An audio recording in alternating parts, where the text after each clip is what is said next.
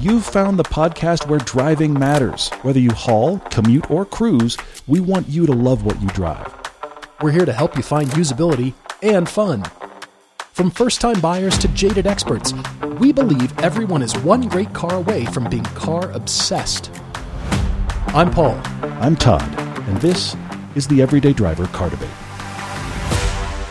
Hey, everybody, welcome back. As you can tell, we are not in the studio because we are traveling separate places, but we still want to do a podcast. We have a monster amount of car conclusions and even a car debate and a lot of questions, so it's going to be a big one. Yeah, for sure. It's been a while since we've done car conclusions, and you guys have been doing great. You've sent us your mm-hmm. car updates, even going so far as a few or more years back. When Yeah. and and that's okay. And what I mm-hmm. also love is people's situations change. And we had one recent email. It's not on our list for today's podcast, but it's justifiable when people say, "Hey, my budgets went up because uh-huh. wife got a new job," or and the budgets went up, and so it's always satisfying to read that. Anyway, so I'm I'm thrilled to see all these.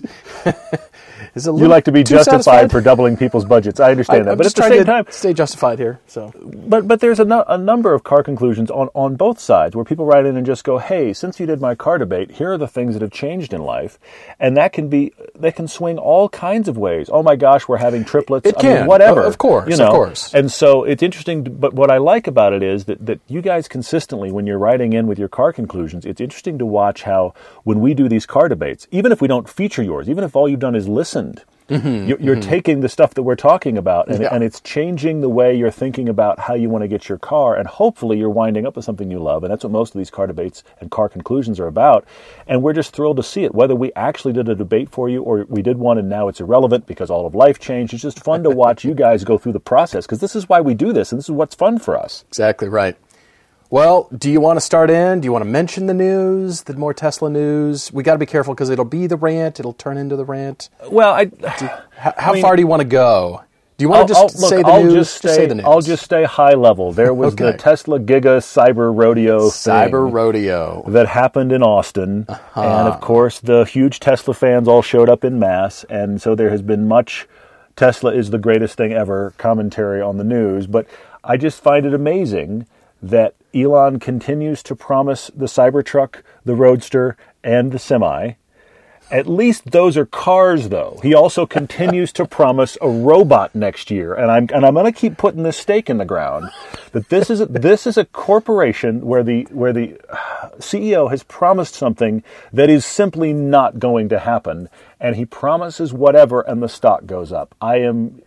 I, I don't understand how he is able to get away with that and nobody else can but supposedly you can buy C3PO next year. That he is standing on that. It I is out there publicly. So you've got to be kidding. You're right, but whether or not the stock price goes up, regardless if it goes up or down, what other company can you name on the planet that does these little side projects in all seriousness?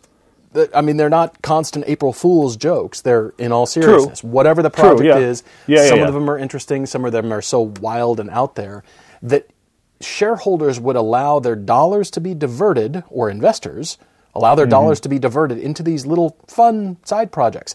If established companies like General Electric said, you know, robots seem fun, like a, a humanoid. Mm-hmm. that actually does your taxes and serves you breakfast. Well, huh, that's just a, kind of a cool side project. Let's assign people, let's, you know, move into a new building, let's get some furniture set up, give them a budget, and tell them to go nuts and see what happens. And if nothing happens, that's fine. Would shareholders say, excuse me, what are you doing? How is that uh, That's a great question. plan? Only That's a Tesla. great And question. so all of Yeah. us say, well, of course, it's Elon. This is normal. This is business as usual. Oh, Yeah. and the cars are cool and they're great range and they're fast. Yes, they're awesome. And then all these side projects are just sort of normal. Yeah. But what other stayed normal, you know, been around for over 100 years, General Motors, you know, name a company that has these, maybe they don't tell us. Now, I will contrast that by the Toyota Olympics or a, a lot of Japanese companies have invested in mobility solutions. Sure. Yeah, yeah. And they come up with wacky ideas over the years. And Yeah, that yeah. I applaud because they're exercising their you know, materials and manufacturing and creativity in their engineering to come up with solutions that help humanity, that Mm-hmm. go further to help you know, disabled indiv- individuals, which, wonderful. I, I applaud that. It's close to my heart. But then, how about like a humanoid robot with a flamethrower and it flies? That sounds Well, but- cool. But but you're touching on there's two different parts of this though. You're touching on the fact that I think we're all in support of Skunkworks. Let's have these Yes. companies that have resources Yes. do crazy little side projects and, and try things. But it's when those but but those companies tend other companies except for Tesla tend to be tend to be cautious in making promises for when this is going to be widely available. right. Companies and not named then Tesla. Yes. and then when and then if those deadlines get missed those other companies will probably get a lot of backlash which is why they are reluctant to, to make big promises because they will get backlash in stock price and public perception for missing said deadlines or not delivering. And tesla's operating in this weird bubble where whatever deadline is mentioned gets blown past the nobody cares. And you can make the most egregious suggestion of something you're going to do. And everybody goes oh i guess that's happening now. I, I just i don't understand why th- in mm-hmm. general reporting i mean you and i are talking about it but uh, like in general like mass market reporting why is why is there not being general pushback where the media is saying at large really Yeah. because I'm not read I'm not reading anything that's going a robot in general. I mean, I mean, you're hearing it now and then. A robot available. Yes, right. but, but where is where is your your pick your news masthead of choice? Why are they not going? So Elon promised a robot. Uh huh. Uh, again. Because because any other company I think would get that kind of pushback reporting, and somehow this happens. And it that isn't the response. I find it mind-boggling Yeah, that he can exist that way. And there's a part of me. Look, I'm going to be weird for a second. There's a part of me that almost wonders if it's going to get crazier and crazier until it either fully breaks or somebody calls Elon on it, like somebody publicly calls him on it. Because I feel like he's in a place now where he's just like, I could say whatever, and the stock's going to go up and people are going to applaud and think I'm going to do it. So why don't I say something crazy? Yes, and you're right. I'm all for skunkworks. This is important, but most companies do not say these skunkworks projects are going to be widely available or we're selling that. Yeah. It's a mm-hmm. manifestation of technology we're developing that will show up in our future products. That's why we're doing it. We're working on this. We're just happen to put it in that vehicle or that thing, and we're testing it and kind of seeing the viability of it. Then that will move forward to where we see our business plan going. Great, fine, love that. Every company needs to innovate. Innovation is what separates one company from another. Absolutely. That is intellectual property. That is what makes a company valuable. But this is a bit different. This is just saying robots. Let's you know that's cool. How? Well, but- wait. How Mm, does I that? come back to the, the actual guy in the suit dancing and pretending to be the robot. I Right. mean, this has layers, layers that boggle me. And then, and then, uh, I'm not look. I'm not a huge tech geek, but I'm I have definitely followed along with Boston Dynamics as they've made Oh, robotic yeah. dogs for the military and the actual robots that run around and do parkour and dance and that They're kind of stuff. Frightening. first They're so good. they are frightening. They're so good. But the other thing about it, and- and also, have, have any of you listening watched where they take one of these robots out into like the forest and they keep trying to knock it over, and three or four knockovers in, you feel sorry for the robot. Then you go, wait, wait, wait, no, stop it, stop it. I, it, it's- it's a machine. But they're Exactly. like purposely pushing it off in, into the bushes and stuff, and knocking it over in the snow. But those don't look the least bit svelte or, or I mean, they're kind of humanoid, but they're like humanoid built by a Tonka truck. And Sure. Boston Dynamics is so way out front uh-huh. on this.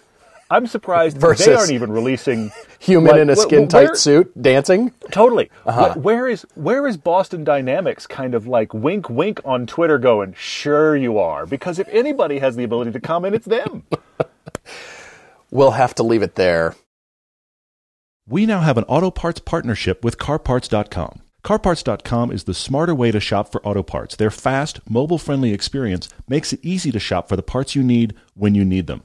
Just enter the year, make, and model of your vehicle, start shopping, and start saving. It really is that simple. CarParts.com stocks their own inventory, cutting out the middleman and passing the savings on to you, and they're offering even more savings for our audience. Whether you've been in a collision, working on your project car, or need to catch up on maintenance, visit carparts.com slash everydaydriver for 10% off of $100 or more on select brands. Get the right parts right now at carparts.com. Diving into car conclusions, we've got Philip starting out who wrote to us from episode 660. Says, Hey, Todd and mm-hmm. Paul, thank you for featuring my car debate. Philip, we're thrilled to do so because it truly helps settle their ultimate car purchasing decision. Good, good, good. That's awesome. We recall that they were selling their 2013 BMW X6M. They were listing mm-hmm. that on Turo and considering a Golf or GTI, a Mini Countryman, a Porsche Cayenne, first generation. I apparently suggested an Acura TLX to a Toyota Corolla XSE hatchback. Todd's choices ranged from a Honda Accord to a BMW i3. But what Todd failed to realize, Philip writes, was the list of previous Mm-hmm. I cars. Yeah. They had owned a 2015 BMW i3 already.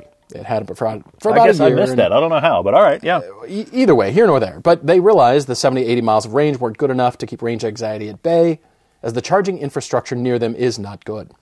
Their Yeah. budget at the time was twelve to fifteen thousand dollars, and they sold that X6M broke even on what was owed on it. So then the spreadsheet happened. We love it when spreadsheets happen. That's so good. Yeah. Pros and cons and test driving some of the suggested cars. They ended up buying a 2016 Golf SportWagen SEL, fully loaded, all the tech and the better wheels, for about 15 grand, just 30 minutes from their home. Had 90,000 miles find. on it. Yeah, no kidding. Super clean, one one owner car with mostly highway miles, driving back and forth from New Jersey to Florida.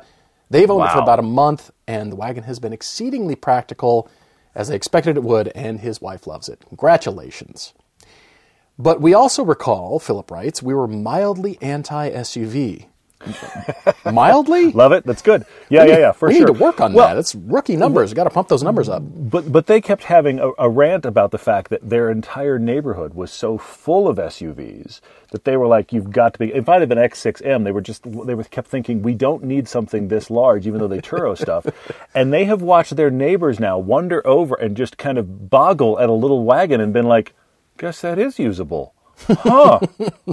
Who knew? Uh, Like like educating knew? the public now with this, which makes me laugh, Phil.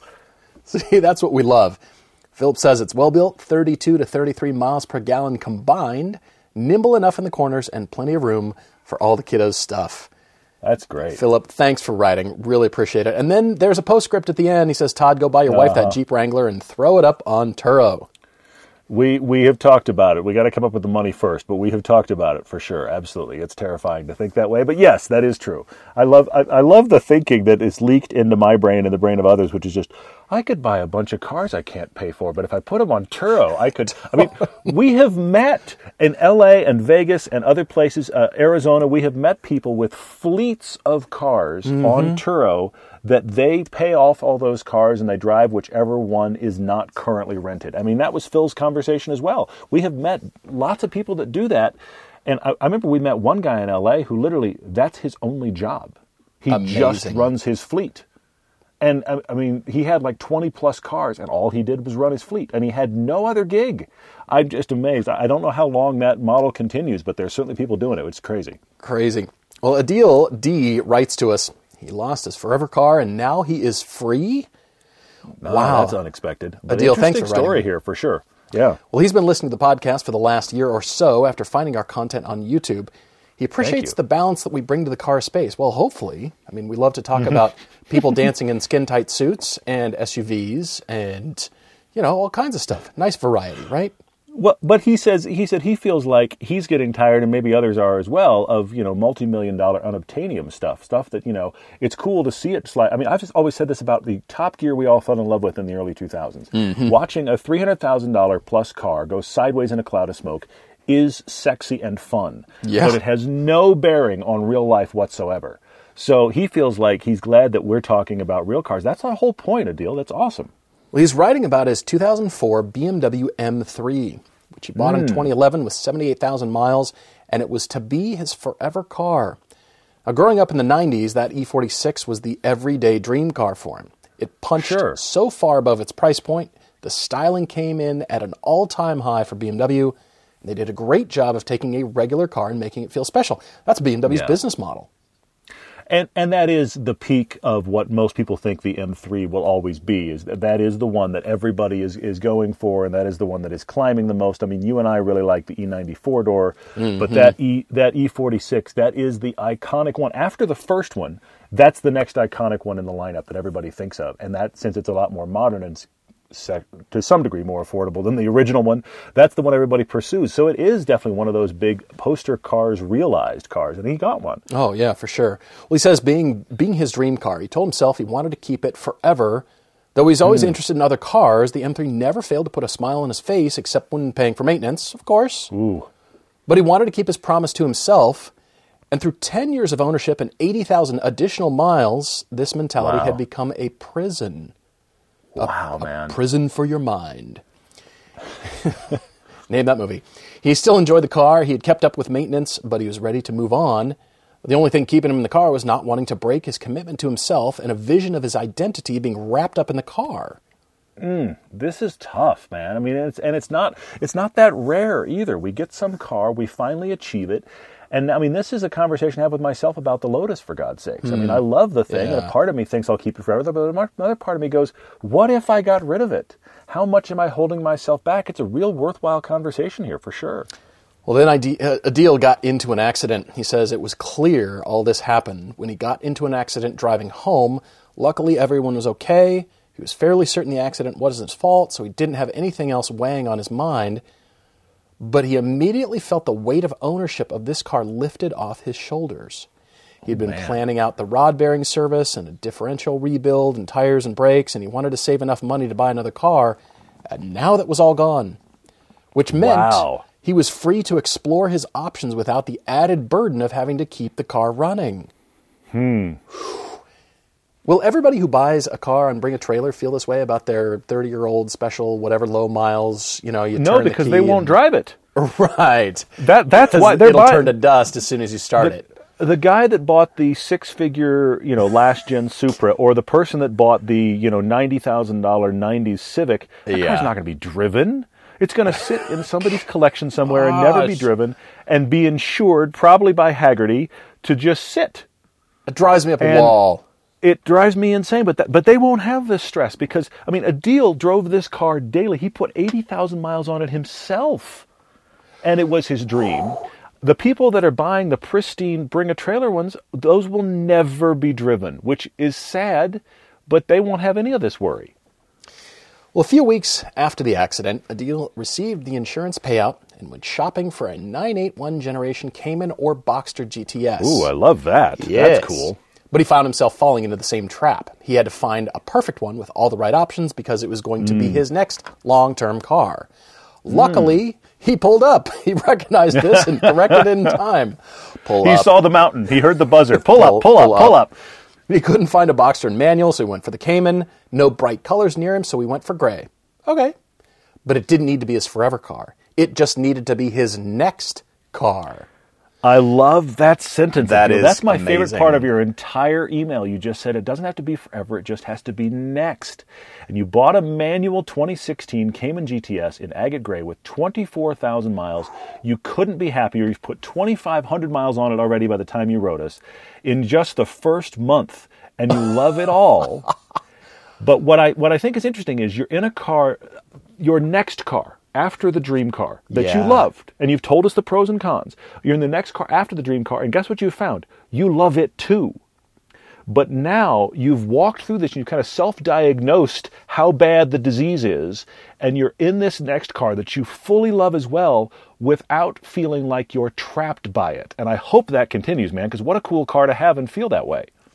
Absolutely. I'm struck by a thought, though, and that is the current market we're in, which I don't see changing back to normal anytime soon. And by that I mean the difficult to procure a car, the, the difficult method and ways and extra money we are all having to, to pay and confront to own your next car. And therefore, a level of preciousness has been added to our next purchase.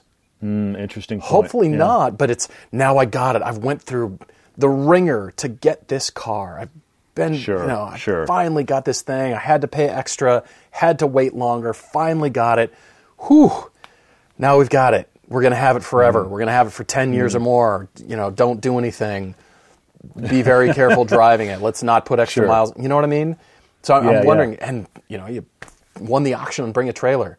Whew, man, I came through that Mm-hmm. battlefield. You know, I won the war and I've got the car, but ooh, if you're able to let it go as easily as you fought, you know, more easily than you fought for it, but that's not happening. And what Adil says is he hopes others like him can recognize the trap of trying to keep something forever and do the same, of course, minus the hmm. accident.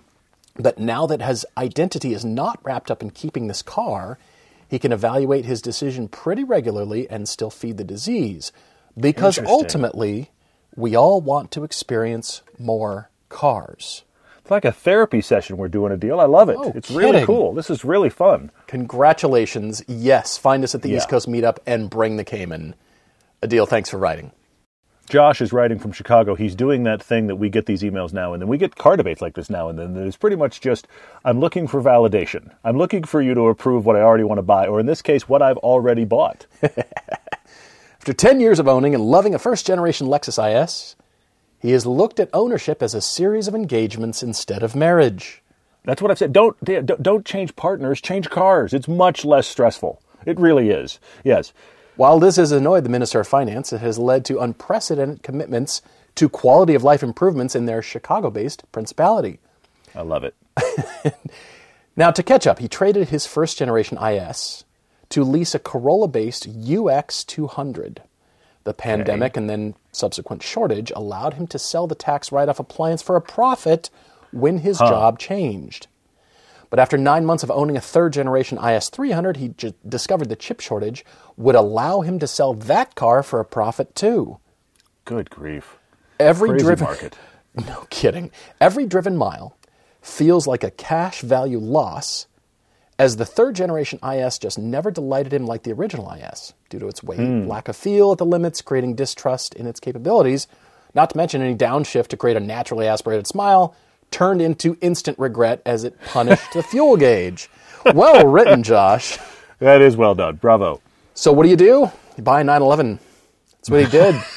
Sure, why not? Bought a 911. But, but it's because he wanted a Cayman. And, and, and what I love about this is there are layers of the Minister of Finance discussion. He's taken the Minister of Finance title and applied a title to everybody in the family. You'll see this is one of my favorite titles ever is coming up here.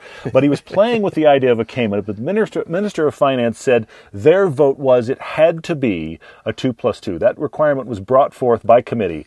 And so he went 2 plus 2, dang it. So he was searching at a $30,000 limit and he found himself a 996 911. Now that's a 2003. So early early on in the 2000s, but in the back end of the first air uh, pardon me, first water-cooled egg headlight generation. So a 996.2 Carrera that was being sold by a Porsche Club America uh, member which There you go. in really good shape. there you go. The Minister of Finance either approved or decided not to vote on the issue. We're not sure.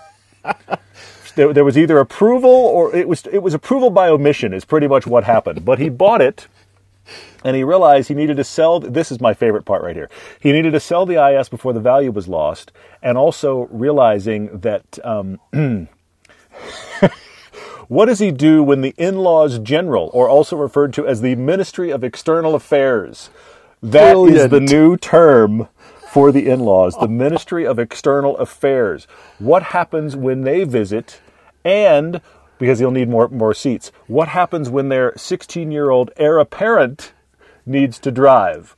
So he went out and bought for less than $12,000 a 2006 Acura TSX for the heir apparent 16 year old daughter to drive and to transport the Ministry of External Affairs. Can we put flags? What are those flags on the TSX when they're in town?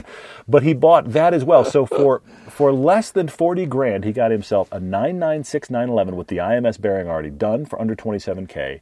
And he got himself this TSX for $8,000. So in car math, he walked away with extra money and he solved his problem. He's saying, Could I have done better? And I don't know that you could have. That's awesome. Unreal. Josh, fantastic. He says driving the 996 is addictive. Yes. He's never owned a vehicle that responds like it does on the initial turn in. Of course not. It's a feeling that we have talked about a lot but cannot be understood until directly experience it. Yes, welcome to the fun. Yeah, it's really cool. That's He's- really fun. Well, he says he loves that 996.2 engine. It's a usable 300 plus horsepower.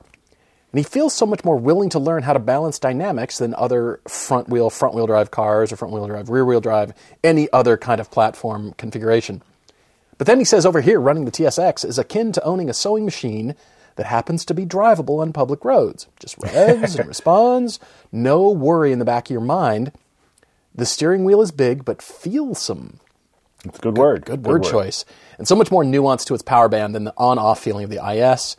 Hmm. He can't help believe, but the 16 year old is having a more connected learning experience than he did with all the nannies he had wanted for her in the third generation IS. love Josh, brilliantly done. You've Thanks done for very writing. well, man. I think it's great.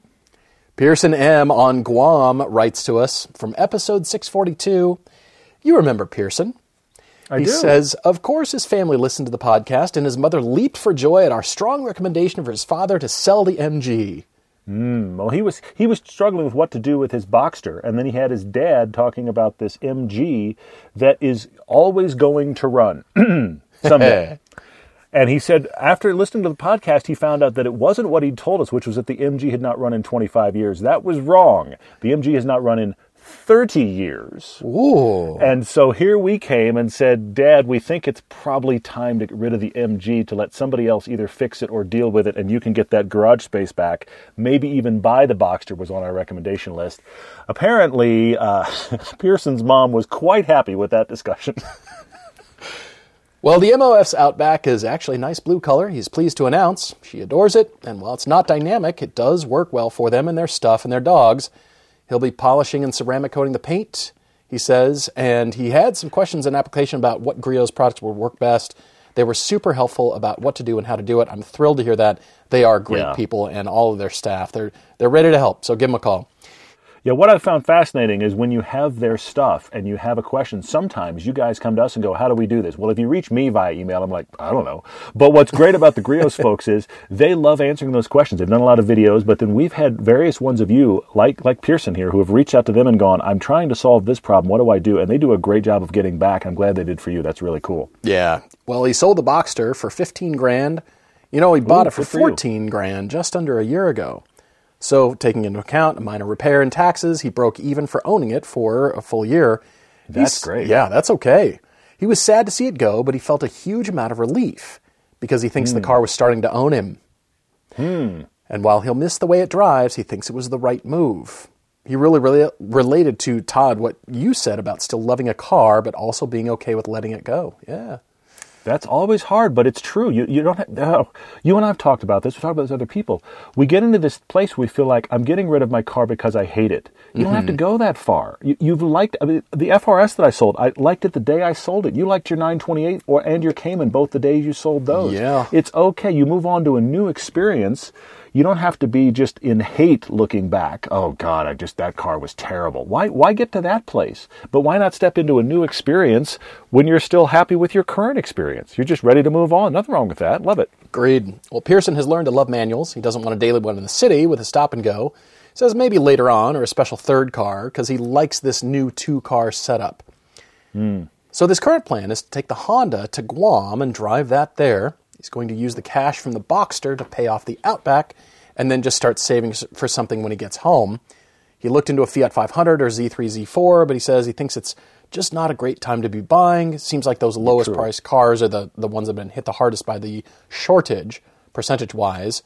He says maybe I'll pick up a JDM something while he's while he's there, but he thinks he needs to be okay with just saving his money for buying something outright and then paying it off fully, leaving the Honda on the island. He's not sure about the go. extra dollars. Yeah, that's a great idea. He says those extra dollars allocated would be worth a small extra fun. He's not convinced of that. So, good plan. Well, he says on the far horizon might be a GR, GR86 or a mini JCW, but he's There go. inspired to keep driving cars for fun and stay debt free with the hobby and not let it own Hmm. him. He's resonated with what I said about making his own pot of gold, and he intends to collect it at the end of the rainbow. That's cool. Good for you, man. He's going to be a helicopter pilot on Guam doing mostly search and rescue. So uh, he said, you know, when he gets back, there'll be more options, and he's he's offering to take us up for a, for a flight. We won't be on Guam anytime soon, but maybe at some other point, Pearson, we'll make that happen. for sure. Pearson, thanks for writing. Derek M. writes to us from episode 346. Derek, I have not looked back to figure out what year we recorded episode 346, but it's been a while. Probably three. It's been a while, and, and, and this? This did not go where I expected it to go. This this Yeah. starts to read like a car inclusion, uh, car conclusion, and then takes this big turn into what it was like for ownership of what he actually got. Because life, as we said, life has changed for some people when you write in. He said his father's passed away. We're sorry to hear it. He got married, and he and his wife moved into what he has described as an unnecessarily large house with an unnecessarily small garage. so that's that's a that's a sad equation. He considered everything we suggested, but then he bought he thought I found it a Tesla Model 3 performance pack. He got the rebate, he got the performance model, he was out the door in blue with black interior. He bought full self driving, which he said, Ask me if I'd do that again. He said, Definitely would not. He sold his Fiesta, his Focus ST for a good amount of money. That was great. The Model 3 didn't have cooled seats, which was a bummer, but everything else about it, he thought, this is great and it's done it. And I thought, okay, not where I expected the conclusion to go, but all right. That is the first quarter, no, maybe fifth of the email. He Because goes- then we go into detail about what it is like for him to own a Model 3. Yeah, the, the quality issues here, which he discusses as weird creaking from the back seat occurring on accelerating in a in a electric car. That's what you do.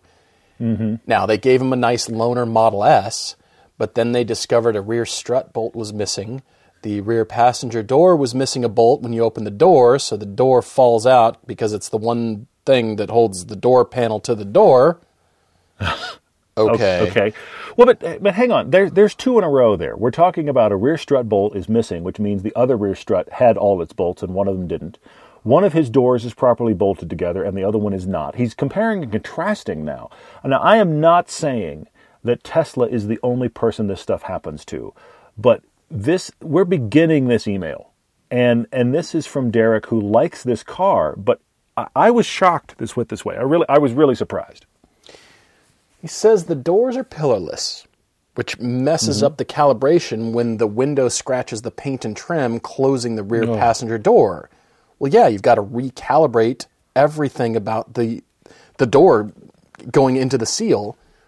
He says they replaced the trim and repaired the scratch paint at no cost. So wait, when when they fixed the door, the door now opens and closes properly, but the window didn't get recalibrated properly, so now it caused its own damage, which then had to be fixed as well. Luckily, I mean, the good news here is that in every case, Tesla is doing what they can to fix it right, and they're giving him a loaner car. That is the the really good headline here. But we've got we've got rolling problems rolling into other problems. That's bizarre. He says the performance package comes with a deck lid spoiler that is taped to the trunk. Now, automotive adhesives are used widely, increasingly so. Yes. And, they're automotive tape heavy is- duty. Yes, automotive tape is very very strong. But he says because there's no bolt on that spoiler, the fitment is off and it had to be replaced for no charge. But then that spoiler looked good for about 2 months and then started peeling off. But he does hmm. say if you're behind any performance Model 3 or Model Y, please be aware that deck lid spoilers can eventually fall off and do a lot of damage. Huh. Good to know. Okay. Don't know how likely because uh, to your point, those those stickies are heavy duty, but They are. surprised he's had. I mean, problems with two in a row on that. Wow. Well, he's pleasantly surprised with the capability and grip of the Model 3. Got the track mode mm-hmm. software update, which allows the split of the torque to be more rear biased. And he says that's great. Car was made for rear wheel drive. Rear, mo- rear motor is much more powerful than the one in the front. And he likes the grip, but he says it doesn't necessarily handle the greatest in that he's noticed in drift mode because he used to have that Focus RS. But he says uh, there's drift mode. He's he's just amazed it has a drift mode. He's like it does actually do the drifting. It, it's he said it's a very different world, but he's got but you can drift with it. He said he's happy with his choice, but he may have to upgrade the anti-roll bars because he says that the body roll is actually really terrible and the stock seats don't bolster him enough. He loves the over-the-air updates. Everybody loves those. It's amazing. But what he says here that I think is interesting, he says it's some are a step in the wrong direction, but it keeps the experience from getting stale. Mm-hmm. So what we're mm-hmm. talking about here, and I, I, I, having not owned one of these, I hadn't thought about this. We know about the updates, but the fact that you could get into your car this morning and it works, stuff has moved That's what I find fascinating. And I've heard other people talk about that. Literally, like that button you use regularly in the software has changed its location. Now, we've all experienced this on a phone where you get waking up, wait, wait, wait, wait, why is that? But it's interesting to think about that in your car. An actual feature has either changed, gone away, improved, maybe, or moved. You know, mo- a lot of car manufacturers are doing this now, and it's actually a great idea because Completely. what a great way to be able to service and update cars, and that will only continue. But yeah, it's a little confusing. You got to be always aware of things. I'd love, Derek, that you're loving your car. And he says mm-hmm. with the new house, they're getting solar panels, which will be nice. But he says he's watched that Evora GT, the M2 CS and the Evora GT episode. He's still eyeballing that. You're teasing yourself with other things. I love it. It's great. The last paragraph says he's enrolled in the full self driving beta and will reinstate it because it's nowhere near ready. Couldn't agree more. I've got a friend with the beta installed on his Tesla Model Y as well. And we went for a drive the other day. And although impressive, I told Todd that all three of us in the car were so much more hyper aware of what the car was doing. We weren't relaxed. Autopilot infers that all the passengers can kind of pay less attention. You can kind of slack off. You can kind of focus your conversation on more what's going on inside the car than paying attention to driving. But no, all three of us were judging the car's capabilities. Like, ooh, almost took out that mailbox. Oh, I would have been further to the right in the lane passing that dump truck. Or, ah, why does it slowly creep out into the intersection and wait for a few seconds? And that's with traffic going through on, on the oncoming traffic. It's not a stop sign. It slowly creeps out. We're halfway out into the lane and then it nails the throttle. Why is it doing all this stuff? It's beta, that's why. But I wasn't impressed either. And then it had a lot of problems parking itself and self summoning. It just kind of did this cockeyed thing in the parking space. It wasn't good. But but you said- it's interesting. it's interesting, and of course, it's got to start somewhere. I don't know that, that you know public beta is the answer, but but the one of the things you said to me after that experience that has really resonated with me that I'm I'm trying to figure out where else I've even heard we as humans doing this, and that is for features like this that are cutting edge features that frankly don't work like they should and don't work like they're promised. Mm-hmm. We as humans in general, I'm, not, I'm talking way beyond Tesla here when we're having this new funny tech that we're excited about, we do this thing, we all say it, where we go, oh, well, we get the idea. We try it, it doesn't work like it's supposed to, and then we excuse it. Well, you, you get the idea. Yeah. And and you guys were talking about that when you were having this experience in that car on both Summon and full self driving. And you and I've used Summon before; we've been around it before. Mm-hmm. Yeah. But it, it didn't strike me until you had that experience that day and you talked about how you guys kept saying that to each other kind of unintentionally. I, I think that's Yeah. a little terrifying. We were paying we will- so close attention, more so than I've, if I were just driving normally and relaxed. I wouldn't be paying that close of attention. I mean, I would, but I'd just be driving normally. We were scrutinizing everything the car did. Well, but hang on. Let, let's, let's pretend you have your 15 or 16 year old son or daughter driving a car and they keep screwing up, like screwing up, and turning to you and going, Yeah, but mom, dad, you get the idea. Oh, oh. you you'd be like, no, go back there and do that better. That's not okay. There's no you get the idea. That needs to be right. I guess. But yet, when you have your with the learner's software- permit, that is beta mode for a new driver. That is that is beta mode, but but but you get the idea is not okay. You can't do your driver's test and go, you get the idea. We're we're allowing that in software in these cars. I am fascinated by our ability to gloss it over. I really am. I want to be able to confidently send my autonomous car out to go pick up the hot pizza and bring it back and I'm waiting at home. I'll track it on my phone. I'll see if it, you know, stops for any reason and go pick up the pizza. It'll open the hatch, stick the pizza in, drive it back to me. It's See, see, you're not thinking you're not thinking big enough. You're supposed to send your Tesla bot to the Tesla to get the pizza to come back with said pizza so you don't have to Oh. be bothered. And by as early as next year, we will have a combination of robo taxis and your personal C3PO so you can that's about to be realized, Paul. I'm excited for you. I really am. You can wait at home with your flamethrower and just wait for your pizza keep it warm when it gets there. It's going to be great. Oh, it's the going to pizza be awesome. needs to be warmed back up. Good thing I have this. Our friends at Griot's Garage have got a new line of ceramic products to make your car care easier and more satisfying than ever. Start with the new ceramic wash and coat, an ultra slick formula that can be used with either the bucket wash method, which I like, or a foaming sprayer, which I also like, or a cannon, which I also like. We actually take Griot's Speed Shine with us on every single shoot. It's the ultimate for quick detailing, and it now has ceramic protection as well. Ceramic Speed Shine maintains a slippery gloss finish in between your main washing and protection days. And they even have ceramic trim wipes for long lasting protection on plastic trim. Try any of these products or use them as your new wash routine. They are 100% guaranteed and all their liquid products are made in the USA. Don't forget to use the code EDRIVER when you order at griotsgarage.com. Our audience gets 15% off liquids and 10% off everything else. That's G R I O T S. Enjoy the finest quality car care products you can buy at griotsgarage.com. Matt A. in Brisbane, Australia, writes to us about replacing the truck. Matt, thanks for writing. Really appreciate you listening and following the show. Yeah.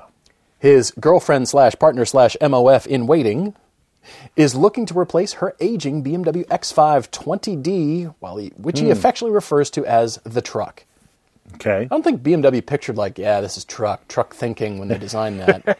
Nevertheless, it's the truck. Did, did anybody ever take that and make a? I know they made like a pickup out of an E30 once. Did somebody make a pickup out of an X5? I just like to see it. It has the, the double split tailgate. Maybe you could pull that off. That'd That's be amazing. true. Well, she's had it for about seven years, and while it's been good overall in the last couple of years, it started to exhibit a few issues. She's reached the conclusion that maybe it's time to look for a replacement. Now, she shares this car with her sister because they swap cars now and then, so when she's not driving an X5, she's driving an X4. Okay. Okay. BMW family. Good to know. Excellent. Guess so. Well, he's gone through the initial questions with her on what she likes and what she doesn't like and which sort of budget she's willing to set. She doesn't really like anything Japanese or Korean in general, wants to stick with European cars. In terms of body shapes, she wants to stay with SUV styling, but smaller than the X5. It's just that size isn't needed right now. Okay. Okay. While they've done a little tire kicking so far and looked at the Lexus NX350, the Mercedes GLA 250, the Q3 Sportback, and the Volvo XC40. She hmm. likes the look of the Alfa Romeo Stelvio, but so far that XC40 seems to be winning. And they're looking to the possibility of looking at something like an electric Kia EV6, but that would Okay. require additional work to get a charging point installed because she lives in an apartment complex. Okay. But he does acknowledge in this current automotive climate, eh, getting anything new is going to put her on a waiting list for at least six months, which may not be a concern because she's open to something used as well. He talks about a Porsche Macan. I mean, at this point, Matt, you've listed most of the SUV, CUV sizes in that range. And I, I want to jump ahead. They're in sunny Australia, in Brisbane, so that limits their options in some respects. But at this point, their budget is up to 80,000 Australian dollars to spend, which at this time of recording is 59,605 US dollars. So we'll call it 60 That's a grand.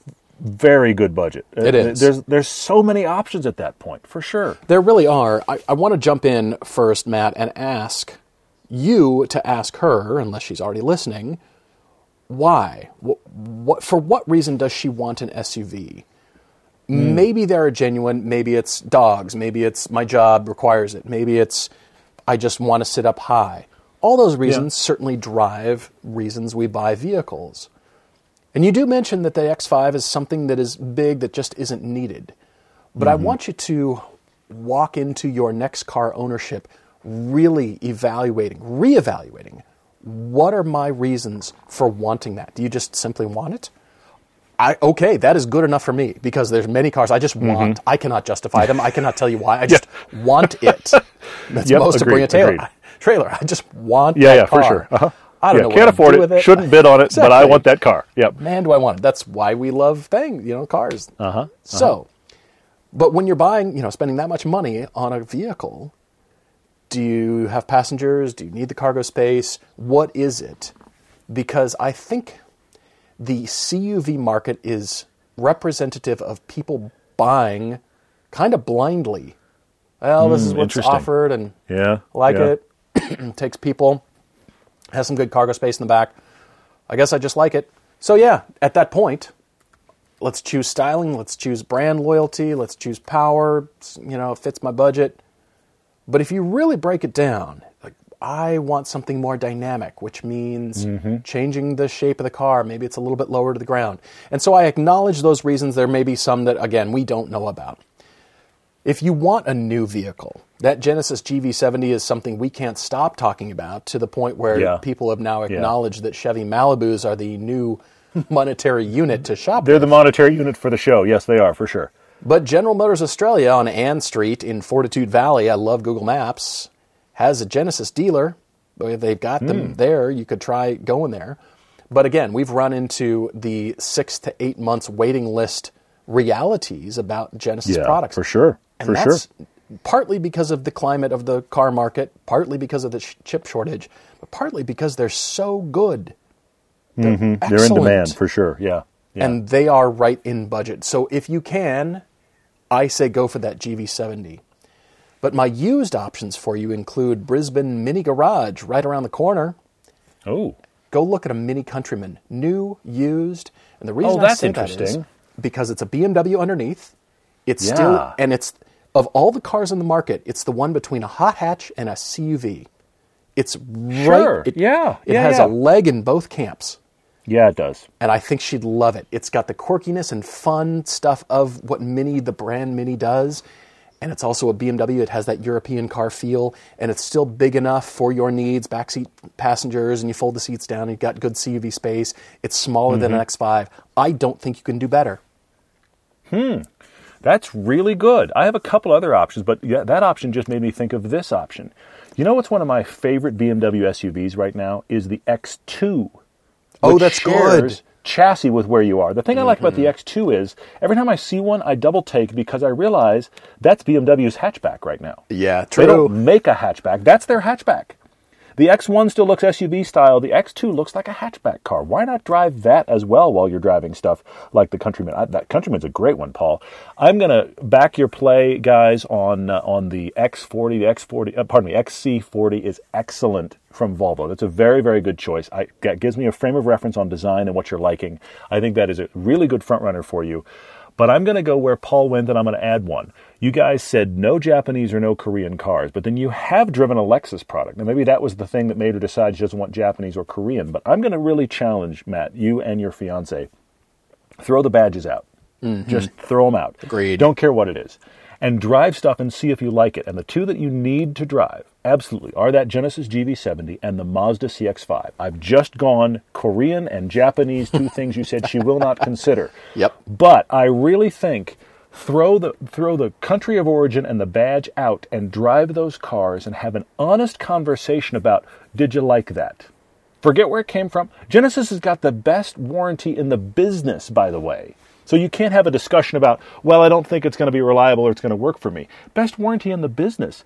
BMW is not promising that, neither is Volvo. Okay, and we like the Volvo products, and we know some people that have owned them and have been like, guys, there's some reliability questions here. Mm-hmm, mm-hmm. So GV70 and Mazda CX5 are both leaders in their segment and their price points. Drive them and have an honest conversation with yourself about, do I really not like those at all? And if not, why not? Because if the only reason you don't like them is because they're they're from Korea and Japan, I, think we got to throw it out the badge out a little more. But that's my challenge. So that's that's my thought there.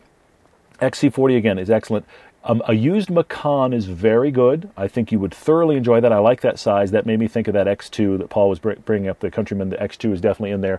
And then the other one, kind of my wild card, is see if you can get yourself a recent with the MBUX system, a recent GLC, because That's the GLC good. is kind of the Macan-sized offering from Mercedes. Now they Yeah. are wickedly expensive new. Yeah. But if you can get one that's got the MBUX system, they are really, really fun, and you don't have to go all the way up to the crazy AMG-ness for them to be fun. It is bigger than the GLA that you've looked at, but I, but it is about Macan sized. I think the GLC should at least be glanced toward, but I hope that you just go further actual driving to see if something might surprise you. Good stuff. If you've got your own debate, write to us everydaydrivertv at gmail.com. Love hearing from you guys. I want to remind you guys of DriveShare from our friends at Hagerty.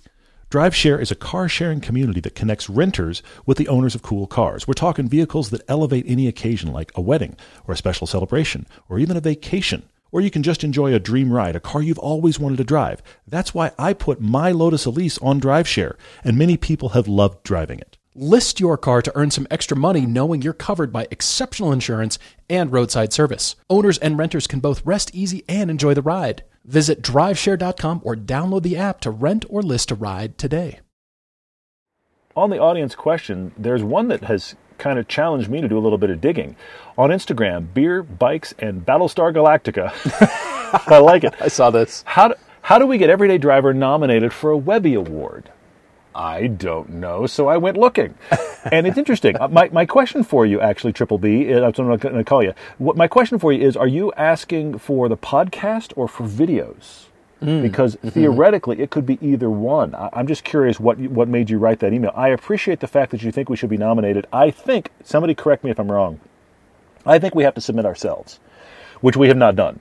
So I uh, sure I would be fascinated to submit us. I don't know how you get yourself uh, you know really considered. I don't know if there's something we need to do. If there is somebody out there with knowledge on this and they think we should pursue it, I'm happy to pursue it for podcast or video. Uh, it'd be an honor to be nominated, uh, but I don't know much more than I think we have to submit for ourselves. Which I will be honest, I never think about. I never think about what award could we submit Yeah, ourselves. I, that never crosses my mind, but I appreciate that you asked. Yeah, for sure. Mystic Negro says, Todd, you can take a nap. Paul, Okay. As a design nerd, watch lover, and seemingly mechanically inclined human, at least I like to think of myself as that, but you know, This is what the 928 has done for you. for yeah, sure. Uh-huh. Yeah, have you ever spent 30 minutes trying to get a bolt to, to start to start threading and your fingers are bleeding? Anyway, have I ever thought of diving into customizing or assembling a watch? He says you can pretty much build a Seiko diver from spare parts or for the price of buying a Seiko diver. Does that interest me at all? To be honest, not as much. Huh. doing that on cars and working on cars myself, and I've you know kind of been through the ringer there. It does interest me, but on a watch, it's the same reason that I don't want to be a sommelier. I appreciate hmm. the schooling and education and training and years of practice that you have gone through. But for watches, I, I do appreciate, but don't want to go through the giant, gigantic steps of doing it hmm. myself.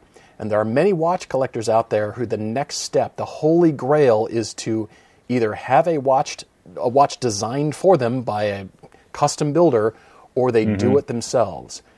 And most of the time, most of the watches I see, I am not interested in. I don't like the design. I don't like what they've come up with. And for me, more than cars, there's a clear separation between the mechanical engineering of the watch and what it does, and the design and the look of it. Functionality hmm. and styling are vastly different. And when a watch does both very well, you have companies like Jaeger LeCoultre, wow, or AP, or of course Rolex, Tudor, the big ones. They've done it for so long, they've got it down, and they understand what their market likes. I appreciate that a lot. So it would take so much effort to be able to do that because at this point I would just have a cobbled together watch and I did it myself and I suppose there's a satisfaction there but if it looks like everything Sure. else that's already available for sale mm, mm. I have trouble spending my time on that. Anyway, onwards. I, I'm, a, I'm awake now. Okay, got it. Uh, Cam, Cam Stutz on IG says, any idea when the Utah pilgrimage, the Utah adventure will happen this year? We are targeting, just so everyone knows, September, late September, the 23rd through the 25th. That is a Friday through a Sunday of September of 2022. We are targeting those dates. We are literally, as of this week, just starting to head toward planning for those dates. So I'm telling you as early as I know, there will be registration information available on our website under the Adventures tab in the coming weeks, but none of that exists yet. But again, that's that uh, 23rd through 25th of September. We are looking for that. Let's see here. I've got a question from Middleton Photo who says with the huge and flat torque curves of electric vehicles, would it be possible for them to simulate the characteristics of any internal combustion engine? Could engineers also create an authentic soundtrack for the engine in question and a simulated gearbox and clutch interaction? The end result being a recreation of any internal combustion car toggled by the car's software. But who would build such a thing? Yes, it could. And because it's an electric car and because most of it is controlled by software, any question you ask of software to do, the answer is yes. Yes, it can. Yeah. Fair How much point. time and manpower and money do you Mm-hmm. have? Can the software be changed to incorporate this feature? Yes, it can. What do you want it to Mm-hmm. do? How much time, money, and manpower do you have? Yeah, yeah, yeah. But in this case, Middleton Photo, you'd have a dishonest vehicle because the point of having that interaction is the owning of the real thing. For an electric vehicle to simulate everything we love about the mechanical nature of an original internal combustion car, why would I buy this unless it's dramatically cheaper? And it won't be. That's the issue. Hmm. Hmm, so that's an I, interesting point. I look forward to electric vehicles that are honest with themselves, or the builders are honest. Here is the new interaction. Here's what we're doing to get a new driving experience or a new fun way of interacting with your electric vehicle. I see we're, we're just at the beginning stages of that. But certainly, new batteries, solid state batteries, bringing the weight of cars down, that will begin to change things, I think, more dramatically than we realize. And we hmm. have that to look forward to. I also think that this this reminds me of there was a hatchback in Europe, and I don't remember which one it was because it didn't come here. But there was a hatchback in Europe that was sold for a while, where you actually had a, a exhaust selection screen. It wasn't just piped in exhaust. You literally could pick which car you wanted the interior of your car to sound like when you accelerated. One of them was like a GTR, and this was a little nothing hatchback. You could do GTR, you could do this other sound. You could pick the internal sound of your car and get yourself excited by it having an engine note it didn't have. So to your point, Paul, uh, yes, it's possible. But the other thing I think about is there's some technologies that don't want to be mixed, and I'll give you an extreme example, but rotary phones. When's the last time you worked with a rotary phone? They're I think in a fascinating. museum. If you if you pick up a receiver on a rotary phone and you spin, there's there is actually a this sounds weird. There is a satisfying analog interaction to a rotary phone. Yeah. The actual pull of the numbers is pleasing and is nice in a, in a way. But you would never put that on a modern phone of any kind. True. Ever. True. You'd never do that. But yet, in its own, that is, as far as I can come, that is kind of like the manual transmission of phones. You, you, Okay, you wouldn't okay. put it on an electric car to just it'd feel completely disjointed. I, I don't think anybody would do it, but it'll be fascinating to see what kind of weird software things people want to do. For sure. There's another question, Todd, I think you can speak to, but my opinion about Josh Schubring's purchase of a 2022 Toyota Sienna all wheel drive in red. He says, coming Oh. out of a 2012 Civic owned since new, does he have permission to continue looking back at this Sienna in the parking lot? Hashtag new dad vibes. Josh, congratulations. And I say yes because of where you're at in life. Look at Yeah. look back at it as the milestone of what you're accomplishing and building a family and growing as a person, growing as a driver. Not because it's a Sienna, of course not. As the thing, no. But as you look back as a milestone, here's this is me. This is what I'm doing in life. I've got new stuff, new cars to look forward to. I say yes. I, I agree with yes, but Josh, I'm going to uh, expand this further, and that is this: what this show, the reason this show exists, and the reason we talk about everything on the planet is we want you to have the best thing in the market segment you need for your budget and your needs and that kind of stuff. And the truth is, there, if you're hauling people and stuff, there isn't a better platform than a minivan.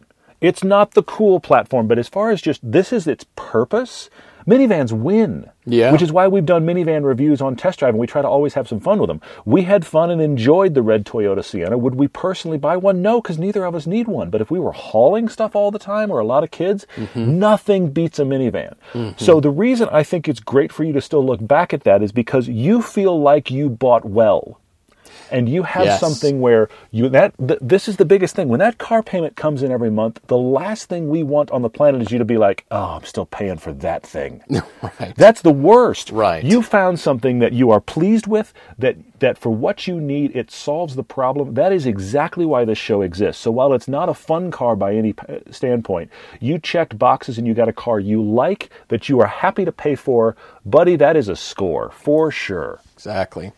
I have one other one, and that is from Revs Up because it touches on some things we're doing. He said, uh, What about us doing a best driving roads in America? What about an episode, maybe a movie? He'd love us to discuss it on the podcast. Revs Up, we're slowly trying to do this. If you look, we did, we've done two different things on Pacific Coast Highway. We uh, have actually, two, two videos before we even did our West Coast trip. We did Million Dollar Highway with our cheap sports cars. Then we did our West Coast trip. These four point trips that we're taking in our cars of the past, we've already done West Coast going up the, the, uh, as close as we could to the to the water, all the way up to Seattle. Our intention is to show off some of these best roads in America in these old cars. So we are slowly trying to check off some of these boxes. When we go east, we're going to get on some cool roads. When we go north, we've got some great roads, and we are when we go into Texas for south. So we are actually targeting some of the best roads to be able to show them off to encourage people to go find a road near them that is awesome. That's something I've always wanted to do. The real struggle here, and I'm just being candid, is these are not things that a YouTube audience is normally going to gravitate toward. Mm-hmm. Thankfully, Yeah. the pieces that we've dropped so far have done okay, but we want to just encourage everybody listening to watch those when they drop because that's going to get more people to see them. We're excited about doing more of them, but it isn't it isn't obvious YouTube content. That's the that's the struggle of it, but I am excited to do it. Guys, thank you for all your questions. Really appreciate it. There's some that we haven't gotten to, but we do plan to in the future. And you're always thinking because all these questions are so good. And Yeah, we yeah. want to learn together. We want to get better as drivers and improve and continue to enjoy and learn about the things that we love, cars, and have you guys love something that you drive. Mm-hmm. Truly. Really appreciate it. We're always looking forward to next time. Cheers, everyone.